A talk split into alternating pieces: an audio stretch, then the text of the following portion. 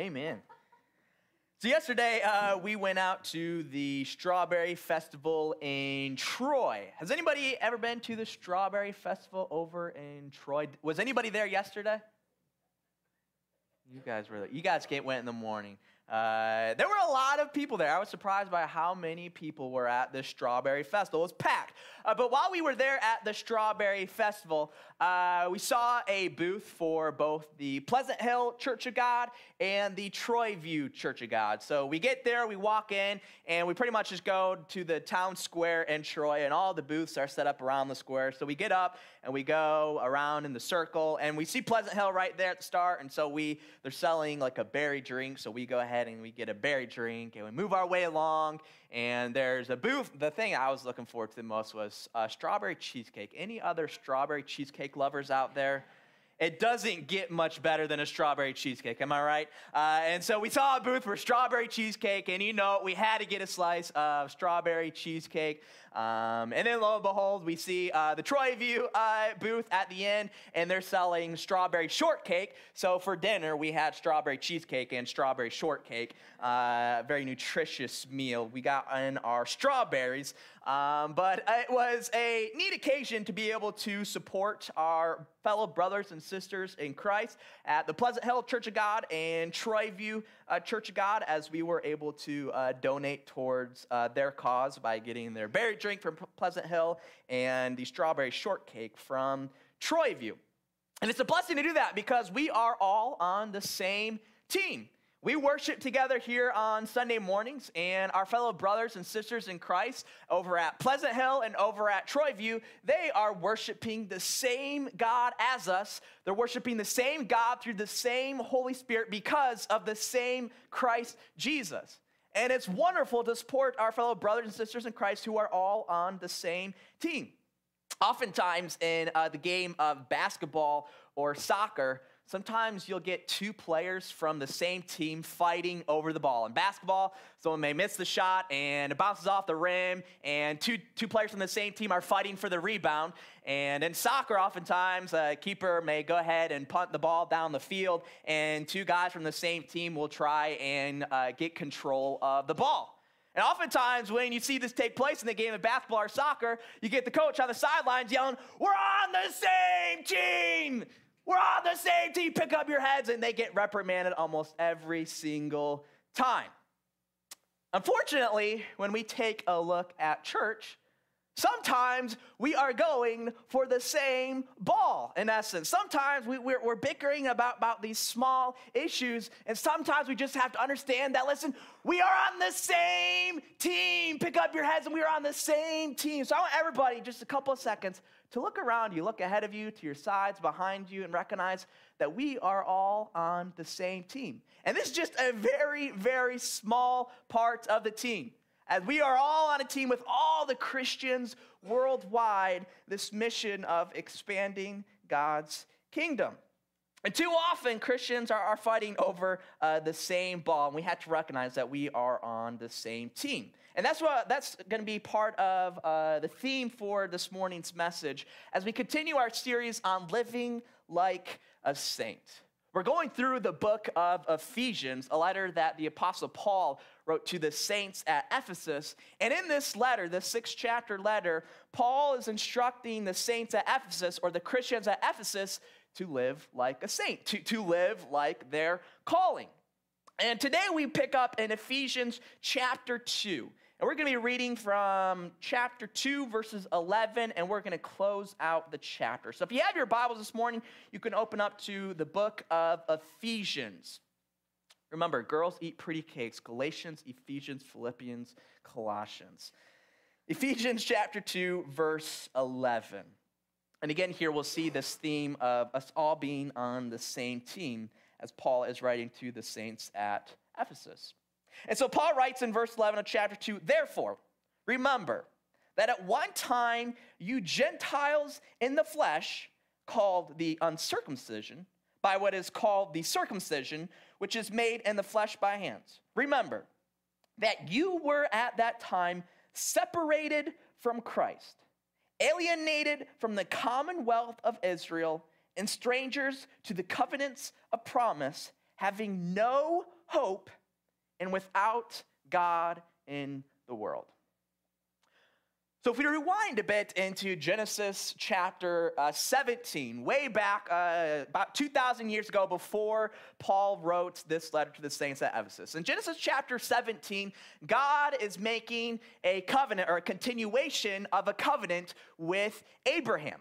A covenant is simply a two sided agreement. It's like a contract, in essence, between two separate parties. And in this covenant that God is making with Abraham, God said that he would make Abraham a father of many nations, that he would have many descendants. And it's ironic because at this point in time, when Abraham was an old man, he had zero kids. But God was telling them, listen up, Abraham, I'm going to make you a father of many nations. What a blessing that will be. In response, so, so that was God's side of the agreement. In response to this, on Abraham's side of the agreement, God asked Abraham and all the male members of his household to get circumcised. As a circumcision served as the physical sign of this covenant, that they were remaining obedient to this covenant, to this call by God their Father. And so, in response, on that uh, same day, Abraham took all of the male members of his household. So that would, so again, he has no uh, children at this point uh, through his uh, wife Sarah. Ishmael was present at that time, but he took all of his male servants and, and thus forth, which would have been a pretty big crowd, and they all got in line and they all got circumcised. Now, a couple of years ago, we watched our sweet little baby boy Ezra uh, get circumcised, and they got a, a, pretty intricate system to make a, a small incision on the baby Ezra. Uh, but as we're all aware, uh, they didn't have any of that 4,000 uh, years ago. So probably took a sharp rock and they all made the incision without any painkillers or anything. And all the guys in the room proceed to grimace as they think about uh, proceeding in circumcision with a sharp rock. Uh, but that was the sign of the covenant between God and Abraham and his family. And so for 2,000 years, that's a long time. For 2,000 years, the descendants of Abraham, also referred to as the Jews or the Israelites, they were instructed to separate themselves from the foreign people. And a part of the separation from the, from the foreign people was through circumcision. And so, because of this, the Gentile people, Gentile basically anyone who's not a Jew, the Gentiles were separated from the Jews. And because of this, Jesus himself was a Jew. And so the Gentiles themselves were separated from Jesus. And without Christ, they would have no hope. A very similar idea to our last week's message, and Paul telling, ripping into these people saying, Hey, at one point in time, you guys had no hope. They were hopeless. As these Gentiles, they, had, they didn't have Christ in their life, they have no hope and they were not included in the promises, including in the different covenants, like the covenant of Abraham. And so the Gentiles, they referred to as the uncircumcised. That was like the dirty little demeaning way to refer to the Gentiles. The Jews, the, the circumcised crew, they go there and look at those uncircumcised heathens over there. They aren't part of this covenant between God and Abraham and his family. In our society, unfortunately, uh, we have loads of different demeaning terms for every group of people under the sun.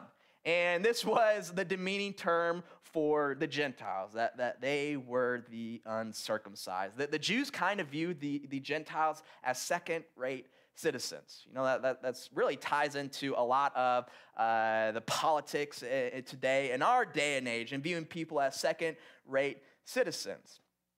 And so, if we continue here in verse 13, so here Paul contrasts the Jews from the Gentiles. There was a, there is a stark contrast between these two parties. Verse 13, but now, in Christ Jesus, you who once were far off have been brought near by the blood of Christ.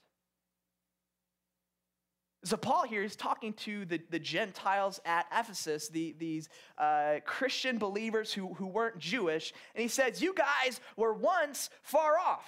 And you guys who were once far off, you have been brought near by the blood of Christ.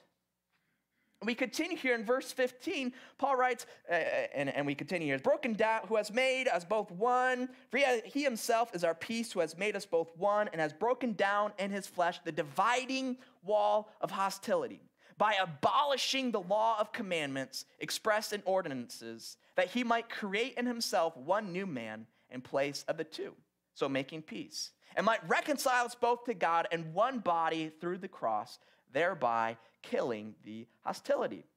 And he came and preached to you who were far off and peace to those who were near. And so previously, before Christ, the Gentiles, they were separated from Christ. They were alienated from the commonwealth of Israel. They were strangers to the covenants of promise. They were without hope and they were without God. That does not sound like a group of people that, that we would want to be a part of. However, Everything changed with Christ Jesus. Through one man, Jesus Christ, this all changes. And now they are united with Christ. These Gentiles, they, they are reconciled to the well being of Israel. They are part of the covenants of promise. They, they, they have a part in the covenant that God made with Abraham. They are with hope as they have Christ now. And they are also with God. And so this was all accomplished by the blood of Jesus Christ. And Paul describes this process of unification between the Jew and the Gentile in these verses 14 through 17.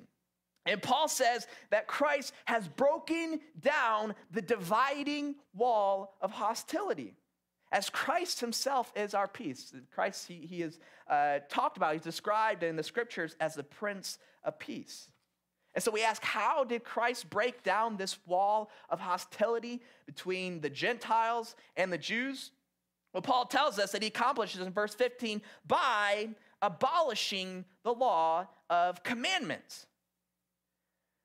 And so Christ, he broke down this wall of hostility between these Jews and these Gentiles by abolishing the law of commandments. As Christ, he tells us in, in, Matthew chapter 5, in the midst of the Sermon of, of the Mount, he, he proclaims to us that he came to fulfill the law and the prophets. And so for 2,000 years, the Jews separated themselves from everyone else by following this law of Moses. They looked different, they acted different, and they lived different from everyone else around them. They were circumcised, kosher eating Jews, and that was not the norm. But now, through Christ, this law, the law of Moses, has been fulfilled. We are no longer under the law of Moses.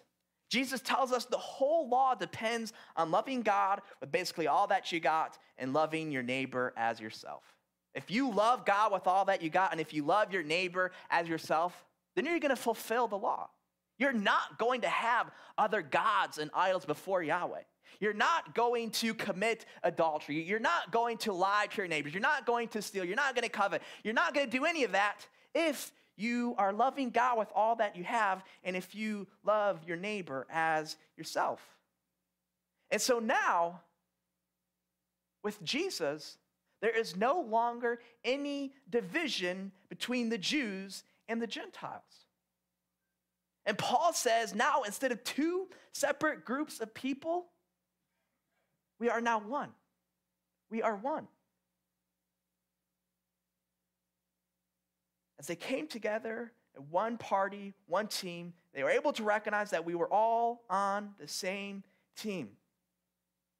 And now, if we seek to have a relationship with God, we're no longer called Jew or Gentile, we're simply called Christians. As we are following the example that Christ has given to us. Let me tell you, this was not easy for the early church to adopt.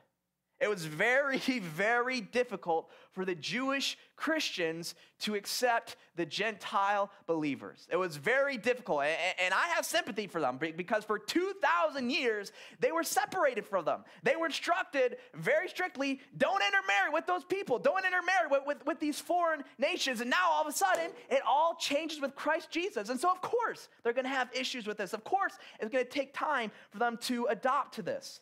And so, ironically, this act of unification between the Jews and the Gentiles, it actually caused a bit of division in the early church, even amongst some of the heroes of our faith, like Paul and Peter.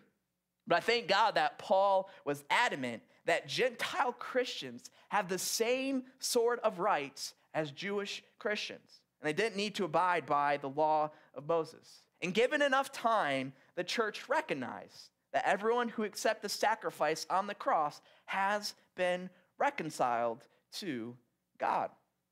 So it took time, but, but we finally got a hold of that between the Jews and the Gentiles. So if we continue here in verse 18, Paul writes, For it's through him, that's Christ, it's through Christ we both have access in one spirit to the Father. So then, you are no longer strangers and aliens, but you are fellow citizens with the saints and members of the household of God.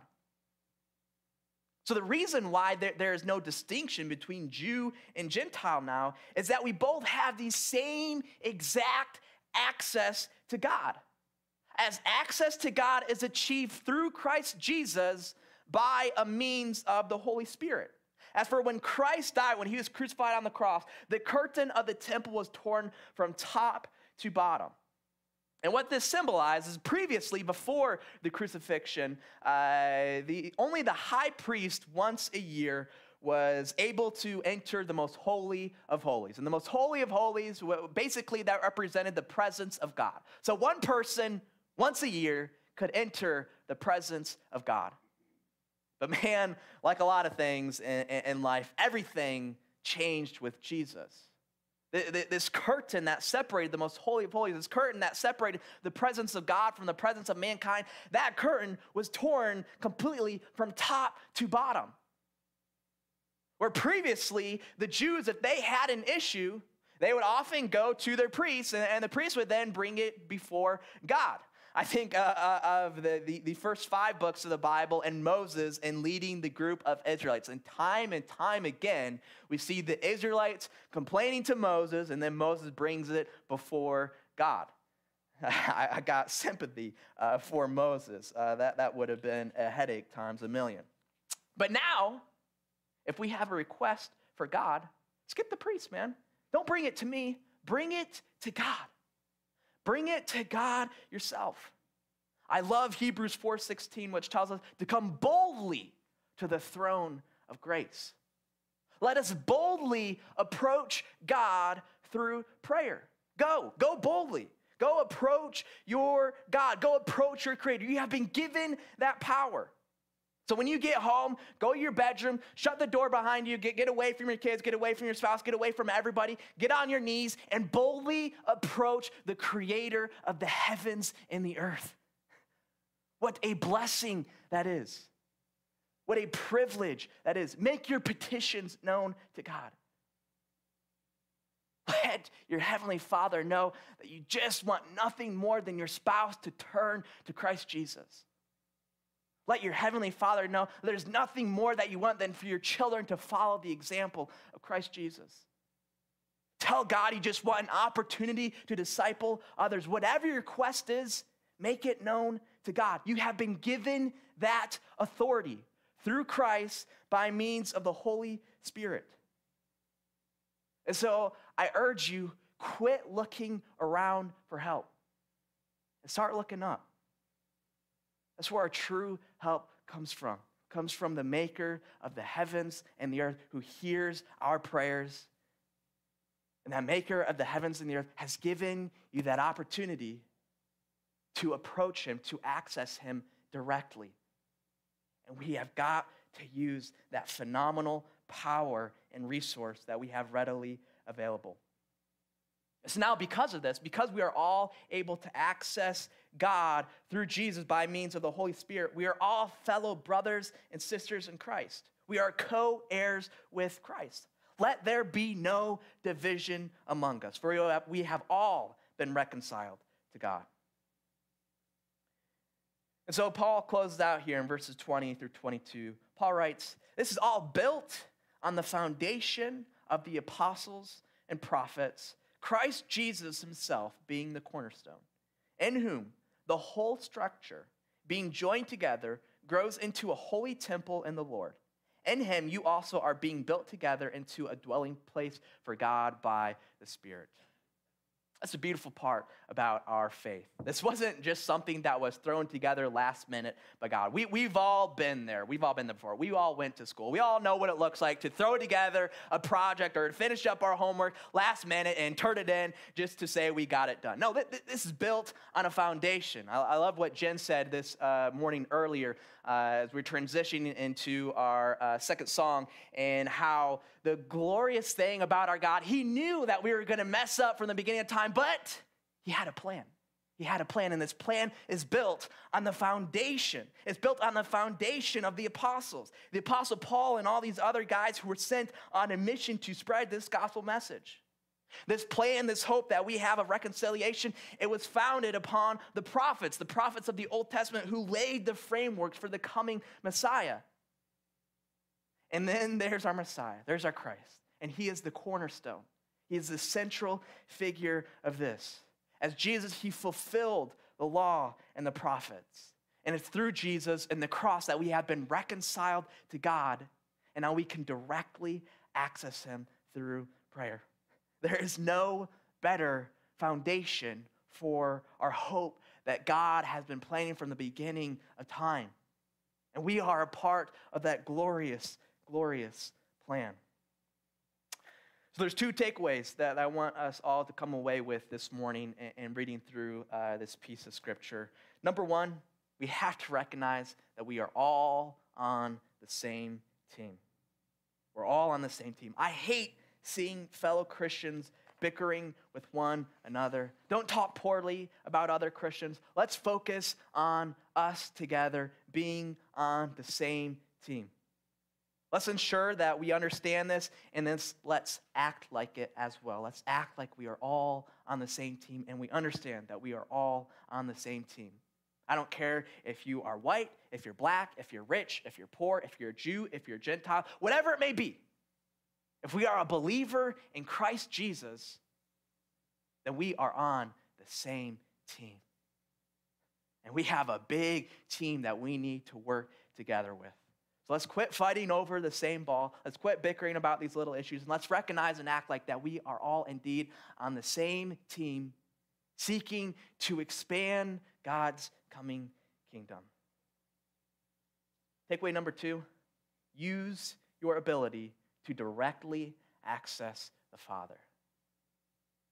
You have been given a miraculous power to directly access the creator of the heavens and the earth.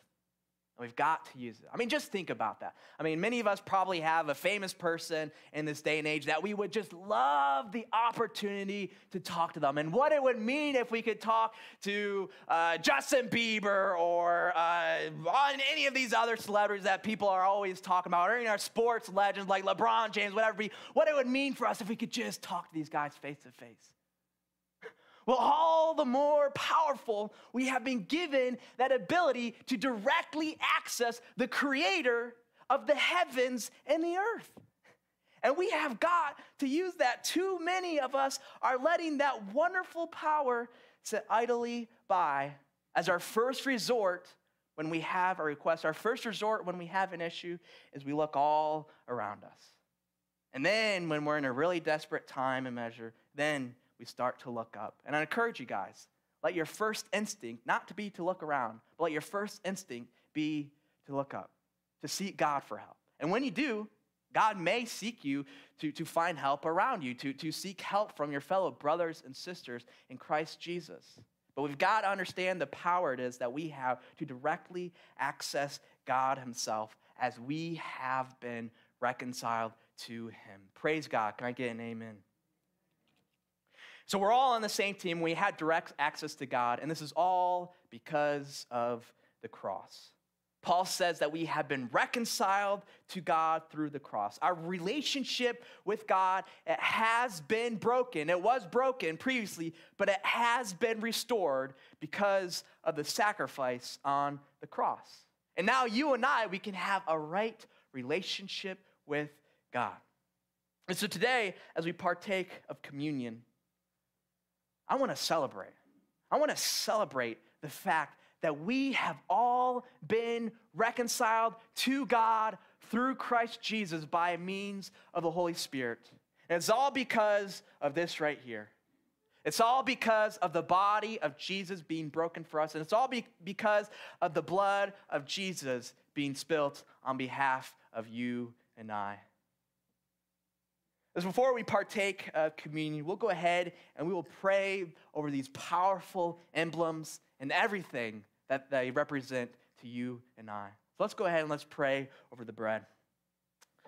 Father, we love you. Father, we thank you for the plan that you've had from the beginning of time a plan to use broken people, a plan to reconcile us back to you, a plan that all hinges on the cross as your beloved Son, Christ Jesus, paid the price, paid the price so that we could be reconciled to you. So, Father, we thank you for that. We celebrate that fact today. We love you. It's in Christ's precious and holy and powerful name that we pray. Amen. This bread represents the body of Jesus being broken for us so that we could be reconciled to God the Father. Let's partake together.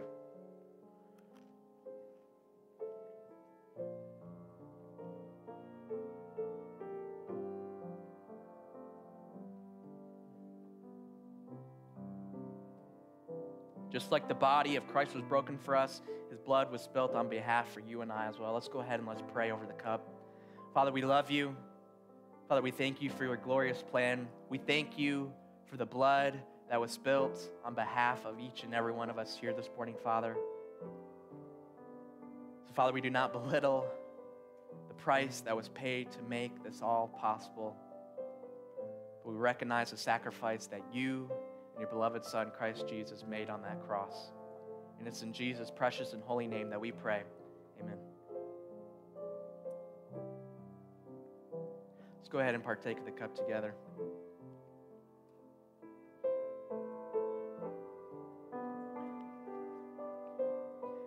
Father, we love you. Father, we thank you for using a broken people for your good and for your glory. And Father, I pray that you use us as a church for your glory, for your honor. We love you, and it's in Jesus' name that we pray. Amen.